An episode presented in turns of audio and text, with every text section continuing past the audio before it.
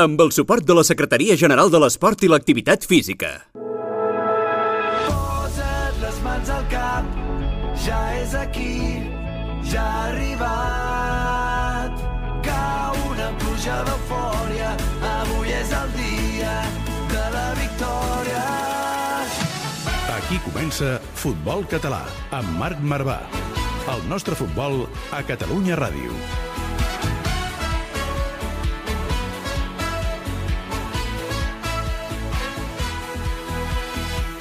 Amics i amigues, benvolguts i benvolgudes. Comencem el vuitè programa dedicat al futbol català. Avui, 14 de juny d'aquest 2021, comença ja a dibuixar-se al final de la temporada de la pandèmia, la podríem definir així. Gran part de les competicions van acabant i la resta ja ho estan fent. I avui ens centrarem en la divisió d'honor juvenil, on el Barça havia de guanyar el Cerdanyol aquest cap de setmana i esperar la punxada de l'Espanyol, qui ho tenia tot de cara.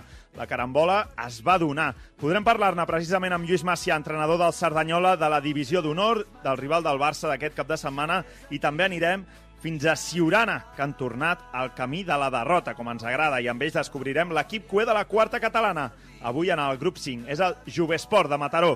Aquesta setmana, per exemple, en homenatge al torneig de tenis Roland Garros, van perdre 6 a 2, ni més ni menys. Jordi Montalvo, benvingut. Bon homenatge, eh? Bon Com, homenatge. ens, com ens encanta. Cada setmana trobem alguna perla d'algun equip d'arreu de, de Catalunya que es dedica a això, a encaixar derrotes, a, però són derrotes a, en homenatge a altres esports. Exacte. I avui, amb el Marcos Chamarro, que el descobrirem amb aquest Jovesport, et diria que si hem de fer un ABC d'un jugador clàssic del Ai. futbol català del el tenim, regional, sí, el tenim avui. trobat. Seria el motlle, no? El seria, tenim avui. seria el motlle d'un jugador de quarta catalana, perfecte. El trobarem amb el Marcos Chamarro. Va, saludats el Jordi Montalvo, amb el Dani López Bernal als botons. És l'hora de començar el partit. Cordeu-vos les botes, pugeu-vos les mitgetes. Això és Futbol Català, amb Marc Marvà. Busca'ns a Twitter i Instagram, arroba futbolcat, guió baix, ràdio. També ens trobaràs a Facebook i YouTube.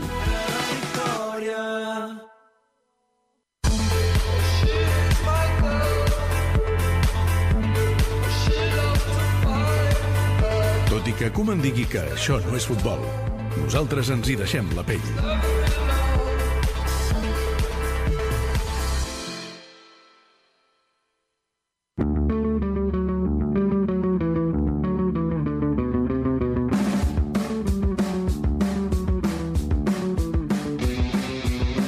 I comencem els titulars amb la divisió d'honor juvenil, que va acabar i amb sorpresa de la grossa. El Barça, campió, després de l'empat de l'Espanyol. L'Espanyol ho tenia tot de cara, de fet, per guanyar aquesta divisió d'honor, però va empatar una en un camp complicat. És cert, el del Nàstic, el Barça va guanyar 1-3 al camp del Cerdanyola, amb un equip farcit de jugadors del juvenil B, perquè tenien molts casos de positius de Covid, i es van proclamar campions de Lliga, un final vibrant després d'una temporada típica marcada, com dèiem, per la pandèmia. A la tercera, la Pobla de Mafumet acaba líder al grup de la permanència després de guanyar contra el Paralada 0 a 3 en el derbi barceloní entre Sants i Muntanyesa, empat a 1. Ja estava tot decidit en aquest grup de la permanència. La Pobla acaba com a líder d'aquest grup i el que comentava Sants i Monta empaten a un el partit va servir per veure un autèntic golaç de Joan Verdú, el primer que fa amb la samarreta Ja tocava, de la eh? Monta. Sí, sí, Va tocava. fins al final. Tenia ganes, eh, si teniu temps de, de recuperar-lo i de buscar-lo a les xarxes, és un gol després d'una sortida del porter, l'enganxa de primeres des de 40 metres i fa una vaselina amb l'interior del peu. Uh, preciosa, la resta també tot decidit, el Figueres va guanyar i també va haver-hi un empat entre l'Horta i el Valls. Anem a la primera catalana. Última jornada espectacular, on ja tenim confirmats els quatre equips que jugaran al playoff. Seran Mollerussa, Escó, Tona i la Guinaueta. Última jornada també de nervis i de transistors, o més ben dit, de comptes eh, oficials de Twitter. El Mollerusa va guanyar el Borges Blanca per acabar sent primer de grup. La Guinaueta també va certificar, en tenia prou amb un empat i va acabar guanyant 0-2 eh, del seu partit contra la unificació a Llafià. El Tona també va guanyar, amb el Lloret esperant una punxada per veure si podia ser equip de playoff i l'Escó va perdre, però els tarragonins ja ho tenien tot fet. Eliminatòries de playoff seran Guinaueta contra el Tona, amb l'anada lluny de Barcelona i el Borges Blanques eh, també serà un equip... No, el Borges Mollerussa, Blanques no, finalment. Mollerussa, com deien, contra l'Escó. A la segona catalana, doncs, ja tenim definida la semifinal de la Copa.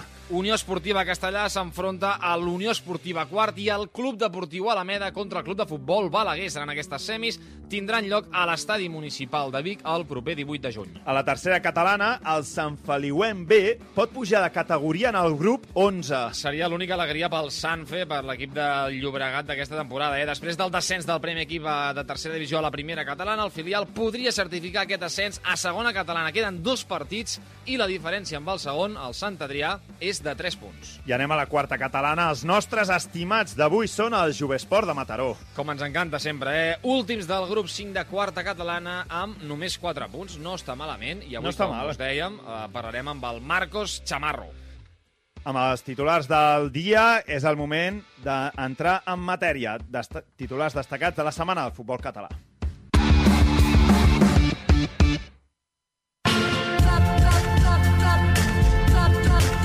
Tota l'actualitat del futbol base a Futbol Català.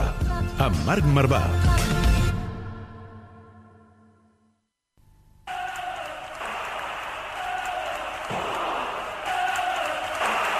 I think it's bad news for the English game. We're not creative enough, and we're not positive It's enough. coming home, it's coming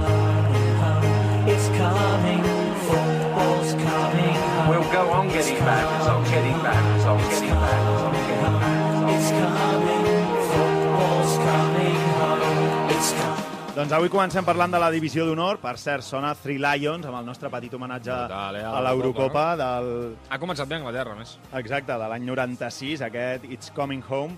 Avui parlem i comencem parlant de la divisió d'honor juvenil, que va tenir un desenllaç espectacular aquesta setmana passada, on expliquem, eh, ho estàvem explicant abans, s'ho jugaven Espanyol, Saragossa i Barça. L'Espanyol depenia d'ell mateix, amb una victòria contra el Nàstic era campió. El Barça podria ser-ho si guanyava el Cerdanyol i punxava l'Espanyol, i el Saragossa havia d'esperar les punxades d'Espanyol i Barça.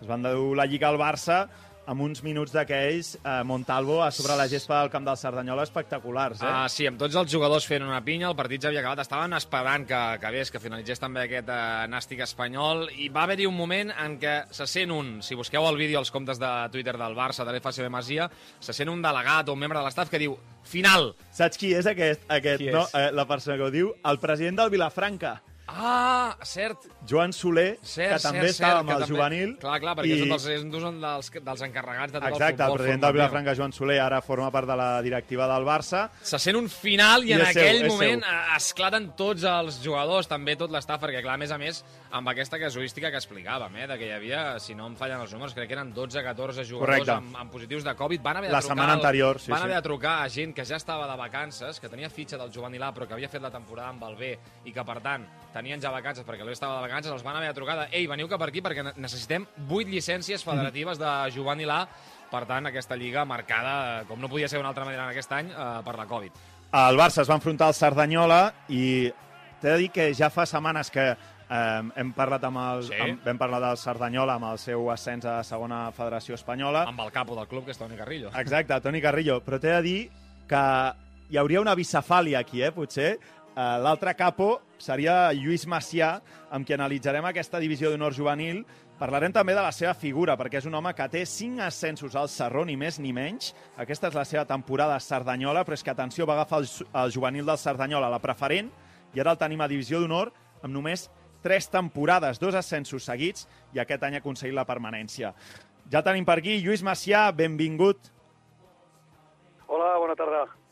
No sé si, si se't pugen els colors o ja, ja vas acostumat a que eh, anar assimilant tots aquests èxits. Ara, nova permanència amb el, amb el Cerdanyola a Divisió d'Honor. Doncs bueno, sí, estem, estem eufòrics aquí eh, per haver pogut mantenir la categoria en el nostre primer any que, que hi participàvem i de poder repetir l'any que ve dins de la màxima competició. Lluís, tu has aconseguit amb aquest Cerdanyola ascens de preferent a nacional, de nacional a Divisió d'Honor, ara la permanència. Venies de Sant Cugat amb un ascens amb un Alaví.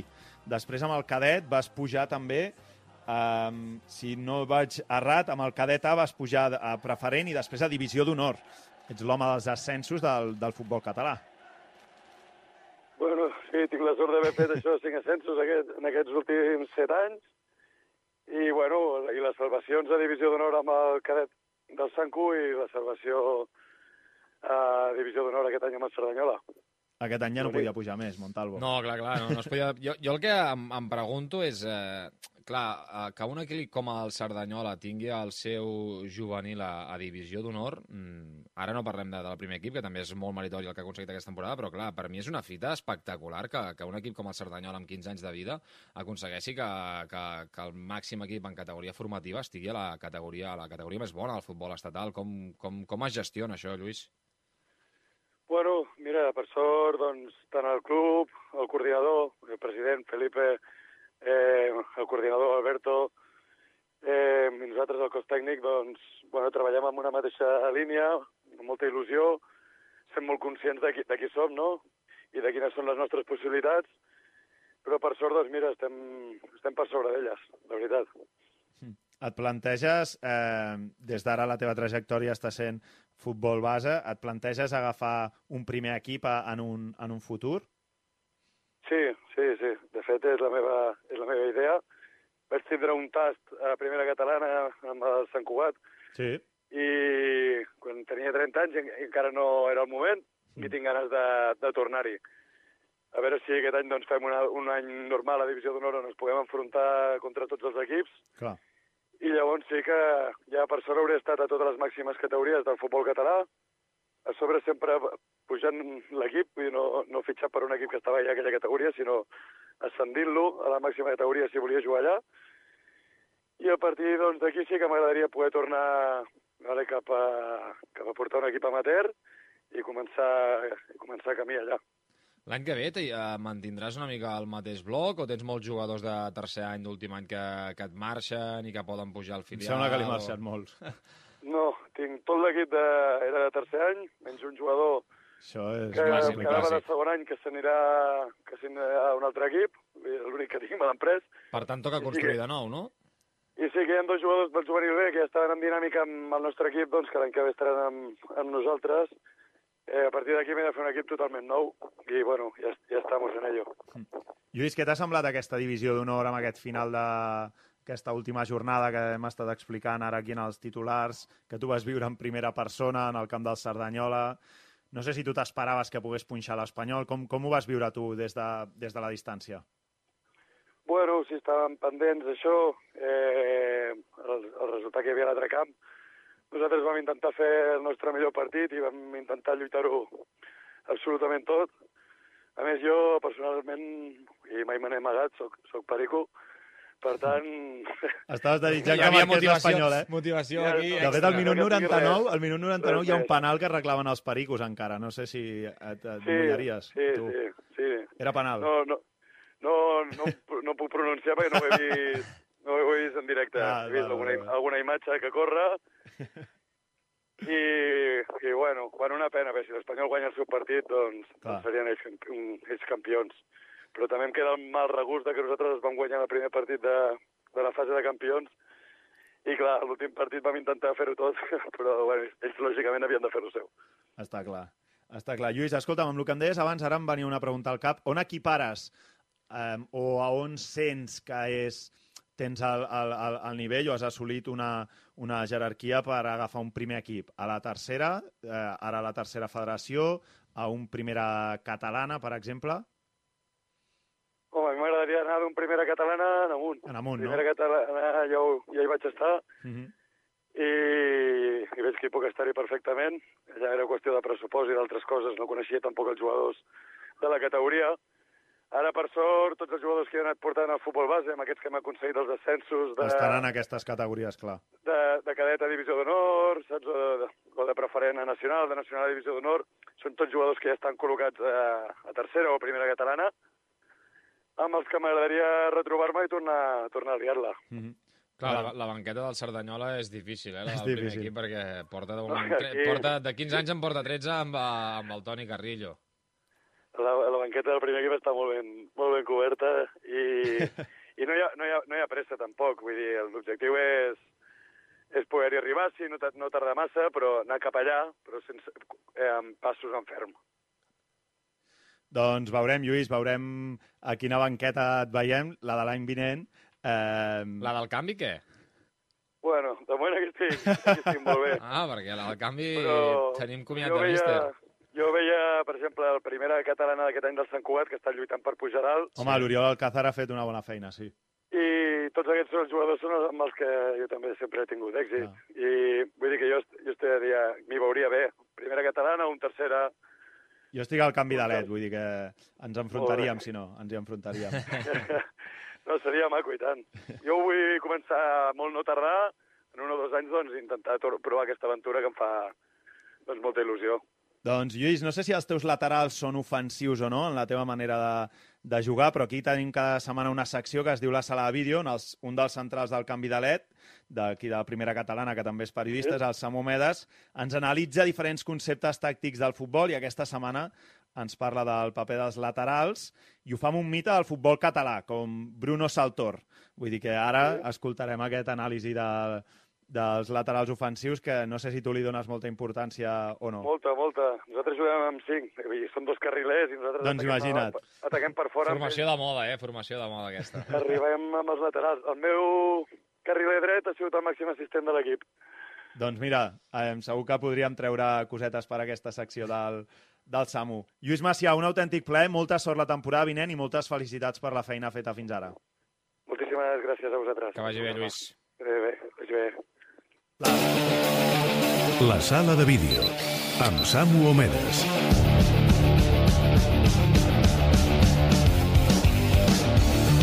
Obrim la sala de vídeo i encenem el projector per conèixer els aspectes tàctics del futbol català.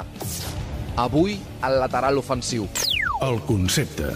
Al futbol modern, el lateral ofensiu s'ha presentat com una potent ajuda per crear joc i com una arma tàctica que proporciona amplitud. Avui comptem amb l'ajuda d'un lateral mític de la Lliga Anglesa. El protagonista. Hola, sóc Bruno Saltó, eh, exjugador del Brighton and Hove Albion de la Premier League anglesa, del València, de l'Almeria, del Lleida, del Nàstic i de l'Espanyol de Barcelona. I en tots aquests equips vaig jugar com a lateral dret i ara mateix estic com a ajudant d'entrenador eh, del primer equip del Brighton and Hove Albion de la Premier League anglesa.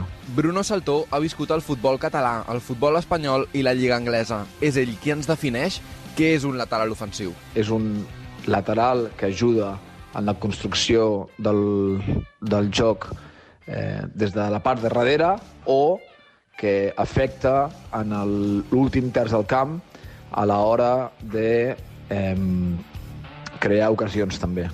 Fortaleses. Jugar amb laterals ofensius permet obrir el joc a les bandes i aconseguir situacions de dos contra un amb el lateral contrari. Bruno Saltó ens explica com gestionar els diferents perfils de lateral. que sempre el més important és, és la varietat, no? Eh, a vegades és important que tu estiguis eh, en la zona ofensiva per poder eh, fixar jugadors de la seva defensa o hi haurà vegades que és millor que vinguis des de darrere i sorprenguis i puguis crear superioritats eh, en la zona àmplia del camp. Debilitats. Desplegar molt un o dos laterals en atac pot deixar descoberta la defensa. Bruno, com podríem plantejar una solució per a aquesta situació de debilitat? En el futbol, el més important que hi ha, eh, sota la meva opinió, és l'equilibri, no? Llavors, eh, si tens una estructura eh, dins del camp que et permet tenir els dos laterals eh, oberts i, i intentant eh, ser i aportar en l'últim terç del camp sense problema. Però està clar que, que has de tenir aquest equilibri ja sigui entre dos centrals i un pivot defensiu, ja sigui entre dos centrals i dos pivots, o ja sigui en una defensa de tres més un pivot defensiu. Bruno Saltó es va caracteritzar durant la seva etapa com a jugador per ser un lateral ofensiu. Ho va ser a Catalunya, ho va ser a Espanya i ho va ser a Anglaterra. És ell qui ens explica un plantejament tàctic que va viure en contra i que encara recorda. Dels moments més complicats que potser he viscut com a lateral, no? eh, jugant contra el Valladolid de Mendilíbar, on a segona divisió amb l'Almeria, on ell, als seus extrems, els deia que no baixessin, que es quedessin a mig del camp, a la línia de mig del camp, i que es quedessin allí i a veure què feia el lateral, no? Llavors era una mica incòmodo, perquè quan jo eh, intentava atacar, jo sabia que estava baixant un jugador eh, sol i que els altres companys ho haurien de solucionar, no? Llavors és una miqueta, doncs, bueno, era una miqueta complicat i sí que és veritat que eh, sempre era un, doncs, un, era, era un challenge no, per mi el poder trobar solucions o com a equip poder trobar les solucions. Avui hem viatjat fins a Brighton per conèixer un dels mites del futbol anglès. Es va formar i va créixer el futbol català i ens ha ajudat a definir què és un lateral ofensiu. El nostre futbol és ric en tàctica i setmana rere setmana ho anirem comprovant. Futbol català, amb Marc Marvà. Podria odiar aquest món, però tinc altres coses per fer. No m'agradaria pensar que no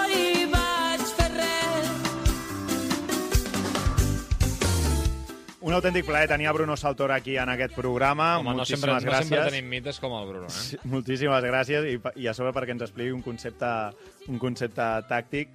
Per tant, eh, no sé si encara és a Ang- Anglaterra o ja és aquí de vacances, però moltes gràcies al, al Bruno Saltor. I de campions que parlàvem amb el Lluís Macià de la Divisió d'Honor, anem als que... Els de veritat, els campions de veritat. Els últims, els últims de la Campions quarta catalana. I això és l'esport i el, el que ens agrada, Montalvo. Anem a Mataró per parlar amb la gent del Jovesport. Grup 5 de quarta catalana, van últims en 4 punts, encara queden dos partits per jugar. No, ojo, que ens podem enfilar els 10, eh? Per això, a, per a, això. A dobles dígits. Però- Dobles dígits, ojo. Per mi el, la, la gran proesa és que van empatar amb el líder. O sigui, això no, no, no es pot entendre. A- Algú, a, Són coses que només passen a la quarta catalana. Algú ens haurà d'explicar aquí, sinó el Marcos Garcia, que és el... Marcos Chamarro, perdó, que és el jugador de, del Jovesport de, de Mataró. Marcos, benvingut. Hola, buenas tardes. Hola, Marcos. Repassant els números, aneu últims, però heu empatat amb el líder. Eh, això ens ho hauràs, ens ho hauràs d'explicar, eh? Sí, sí, sí, es, es bastante fácil. Somos, somos un equipo capaz de, de lo mejor y lo peor. Como los buenos equipos, que un día, un día la lian y otro día están, están finos. Este fin estabais finos. Sí, nos, nos adaptamos al rival. Nosotros somos un equipo humilde y decimos, venga, a ver qué viene el rival a casa, pues vamos a ver cómo, cómo nos hacemos sentir cómodos. ¿Os encerrasteis atrás para salir a la contra? No, o, no, 5 a cómo- 5, o van cómo- empatar 5 a 5. ¿O cómo fue el partido? El partido fue bastante bastante pintoresco. Te podría decir que hasta el minuto 70 y largos íbamos 0-4 perdiendo. Ah, o sea, ¿metisteis 5 goles en 20 minutos? Sí, bueno, te diría que el empate a 4 creo que fue del 75 a los... Oh, o sea, 4 en 5 minutos, pero que, que- que se fueron a beber agua todos, ¿no? Bueno, somos un, equi- un equipo de rachas, pues ahí aprovechamos la racha tope. Buah. Sí, sí. Estas cosas que pasan. Teníamos la flechita roja hacia arriba y entonces entra- estaban todos los chutes. Però a veure, Ma Marcos, estàs traient molt de pit, però aneu últims. O sigui que la fletxita roja us agafa poques vegades. Bueno, bueno, bueno. Cosas, cosas que pasan. Pero sí, a ver, bueno, somos últimos, pero felices, a ver, nos lo pasamos bien. Entonces, eso, es- eso es muy importante. O sea, aunque vayáis últimos, imagino que el ambiente en el equipo es bueno, ¿eh? Porque claro, tampoco si no, no le empatas al, no le empatas al líder, sino. Claro, hombre, yo te hago una pregunta. Imagínate que no hubiese un buen ambiente en el equipo. ¿Quién aguanta eso entonces? No, por eso es la mítica que, te- que cada uno pone una excusa distinta. Ya Claro. eso- hay la desbandada, la desbandada de que todos hemos vivido alguna en algún equipo alguna vez. En ese sentido tenemos un grupo muy sano y se, se agradece. ¿vale? Luchamos siempre, es así. La, la moral entre Altoyano y nosotros estamos ahí. la, la lucha a tope. Y lo, lo bueno de este partido fue que, para que veáis ¿eh? cómo van las cosas, 0-4, eh, 4-4 en 5 minutos, nos metemos el 5-4 en el 92, Oh. 93, no lo sé. Teníais la victòria. Ya fue la apoteosis total.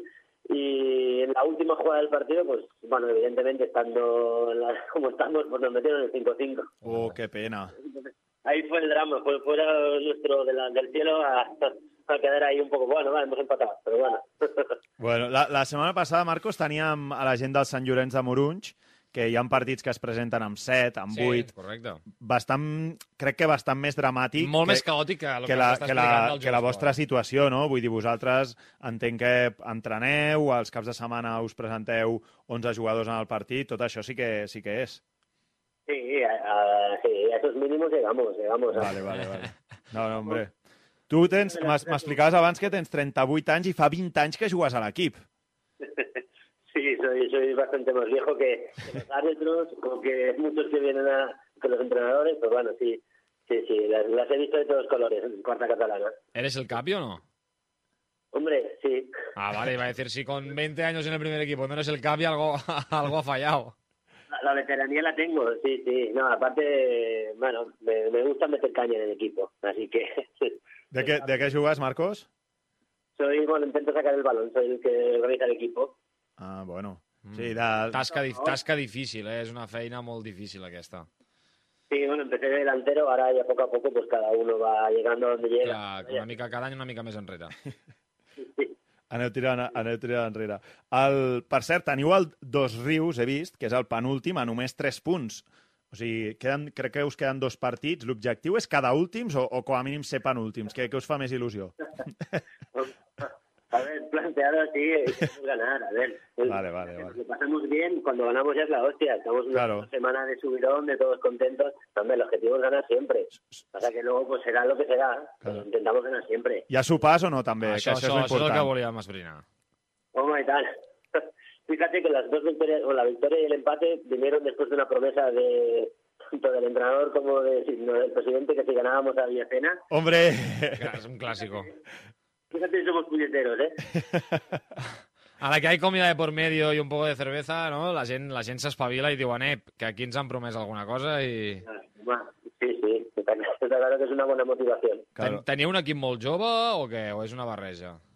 Sí, sí, sí, yo soy el papi de todos, pero ahora la media de este año estamos hablando de 20, 21 años. Clar, molta gent que, que surt de juvenils, primers anys de, de mater, i també es fa difícil en aquestes categories. Sí, sí, estamos arrancando. Bueno, nuestro gran problema es que no tenemos fútbol base, entonces cada año somos un equipo nuevo. Clar. Y cada año cuesta, bueno, hacer un equipo como tal. Pero bueno, nos lo pasamos bien, eso Y- sí que... Que sempre heu estat a quarta, Marcos? Eh, bueno, antes estábamos en tercera porque era la, la última categoría.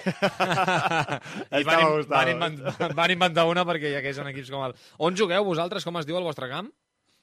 Al- eh, bueno, es que, es que también tenemos hasta esa mala suerte. No hay campo tampoco. No, tenemos, tenemos campo. Antes veníamos de... Porque este es un equipo que se fundó a través de- del, del colegio de los Salesianos de Mataró hace unos años, hace ya como 40, 50 años. Y teníamos el campo del colegio, pero ¿qué ocurrió? Que nos echaron de allí. Entonces ya... nos tuvimos Ni en el colegio os quieren. campo municipal. O sea que pr- propiamente no tenemos ni campo. És el camp de la Llàntia, no? Em sembla que jugueu? Sí, sí, sí. Campo de la Llantea. Bueno, Pero doncs, está muy bien. Marcos, escolta, molta sort amb aquests últims dos partits. Sí, Objectiu, home, no? si guanyeu, últim. si guanyeu els dos allà. partits és un final de traca i Sí, sí, de home. la temporada. Eh? Si sumeu els, els últims eh, 7 de 9 punts seria espectacular. Co- Coneixeu la gent del Ciurana o no? Que, que ells treuen pit de ser el pitjor equip del futbol català. Pues no lo conocía mucho, pero he investigado un poquito y la verdad que me declaro fan. Quiero, quiero conocer.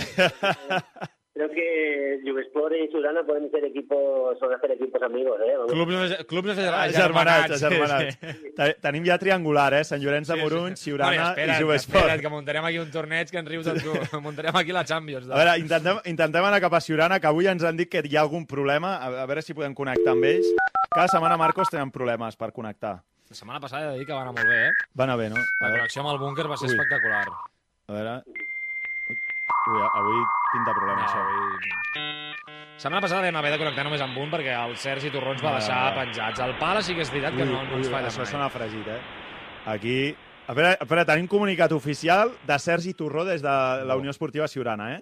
O, ojo amb el Sergi, que jo no me'n fio, vamos. Tenim un problema. N'hi ha dos que estem treballant i no ens podem connectar. Un altre està de vacances i l'altre té feina a la granja amb els animals. Vamos, que, que ens, han, ens han fumat, no? A Com, veure, com... aquest és el comunicat oficial des de la Unió Esportiva... És que, a veure, un moment. Marcos, nosaltres els hi demanem als del Ciurana que facin ràdio quan no saben ni jugar a futbol. Llavors, clar, ho, ho veus que és, com, és complicat, eh?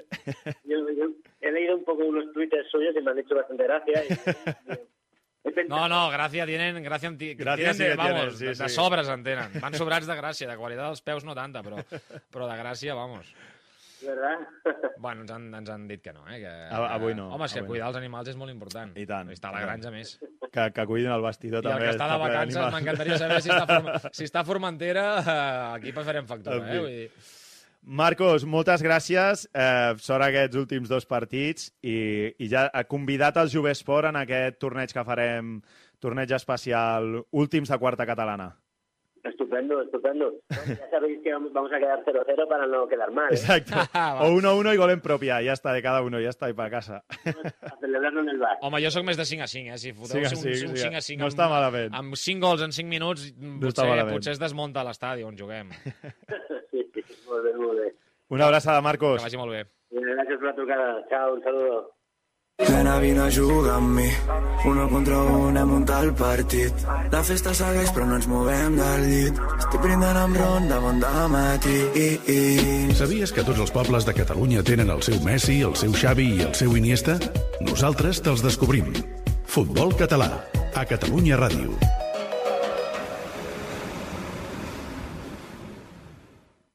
Jo no sabia que també m'adonaries manuals de geografia sent dilluns un dibuix.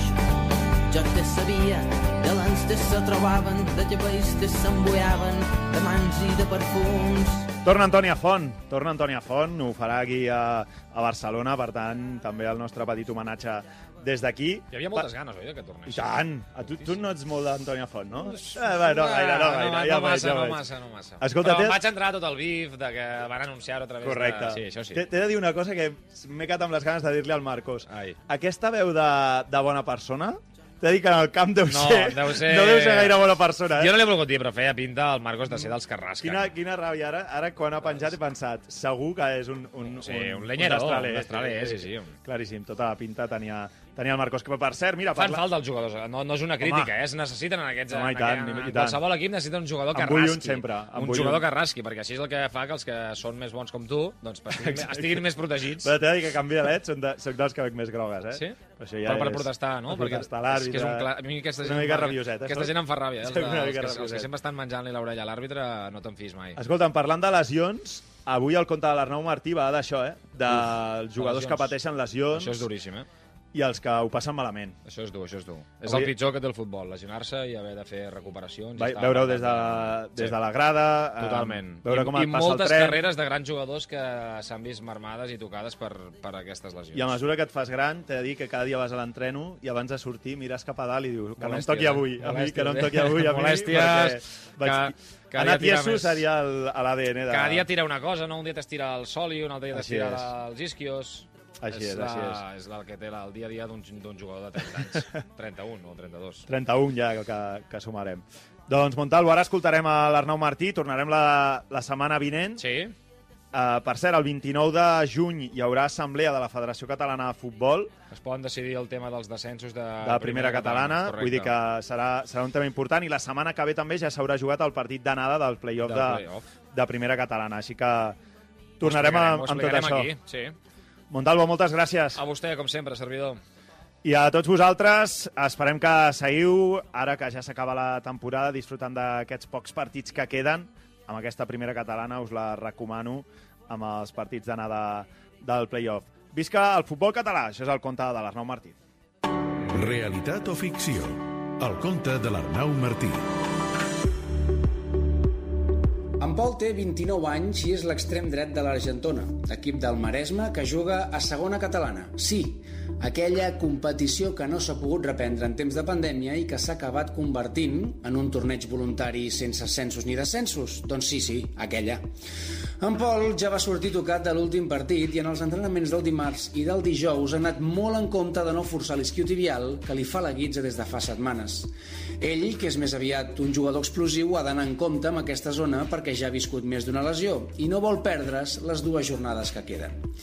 Arriba el diumenge amb lleugeres molèsties. Res que no es pugui arreglar amb una mica de crema antiinflamatòria, pensa.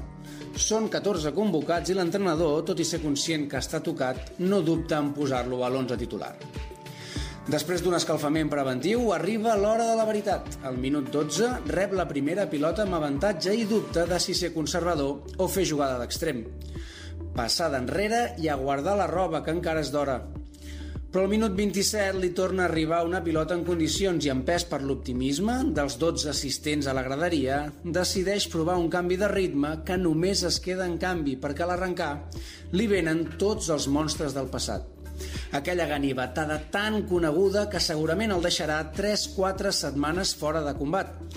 Abans de caure, però, es posa la mà a la part posterior de la cuixa, com si aquell gest l'hagués de curar miraculosament. Però no, quan frena i intenta caminar, sap que s'ha trencat i és en aquell moment on el seu cervell inicia un viatge a la velocitat de la llum, anticipant tot el que vindrà. Vols dir que calia forçar tant la màquina per un torneig que no serveix de res? Li diran a casa. No podré anar a fer el Pedraforca el pròxim cap de setmana en aquella sortida amb amics que feia mesos que teníem programada. Pensa mentre s'imagina al sofà amb la cama estirada i a 32 graus, perquè sí, amics, també som a les portes de l'estiu. Se sent incomprès i enrabiat i ho engegaria tot a rodar. Però no, passada una estona, arriba a casa, explica que té unes molèsties sense importància per evitar lliçons innecessàries i es prepara la bossa per començar la setmana a la feina. Demà, a primera hora, té una reunió amb clients i ha de practicar el millor dels seus somriures.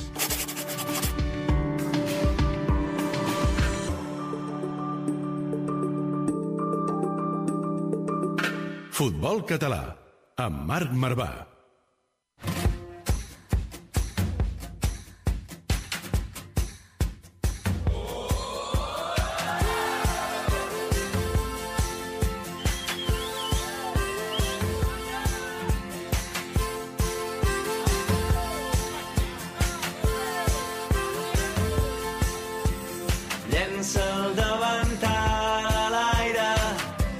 Se'n va cridant a casa.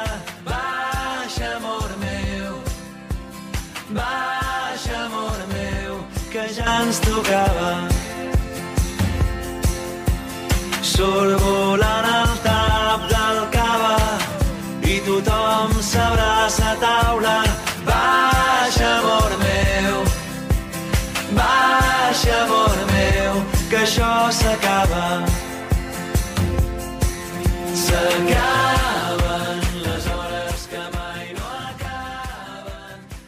Amb el suport de la Secretaria General de l'Esport i l'Activitat Física.